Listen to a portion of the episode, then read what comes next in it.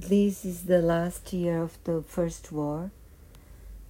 A soldier is asked to deliver a message to another battalion by his general because there will be a German ambush against the English battalion. He's asked because his older brother is a member of the other battalion who is in danger. So they think you do the best to deliver the message.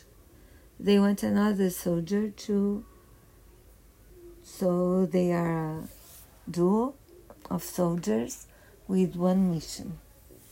Very dangerous, but if they don't succeed, all the other soldiers will die.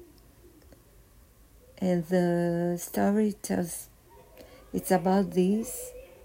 It's very well, well told, good actors, good music. I think it's worth seeing it. Very sad.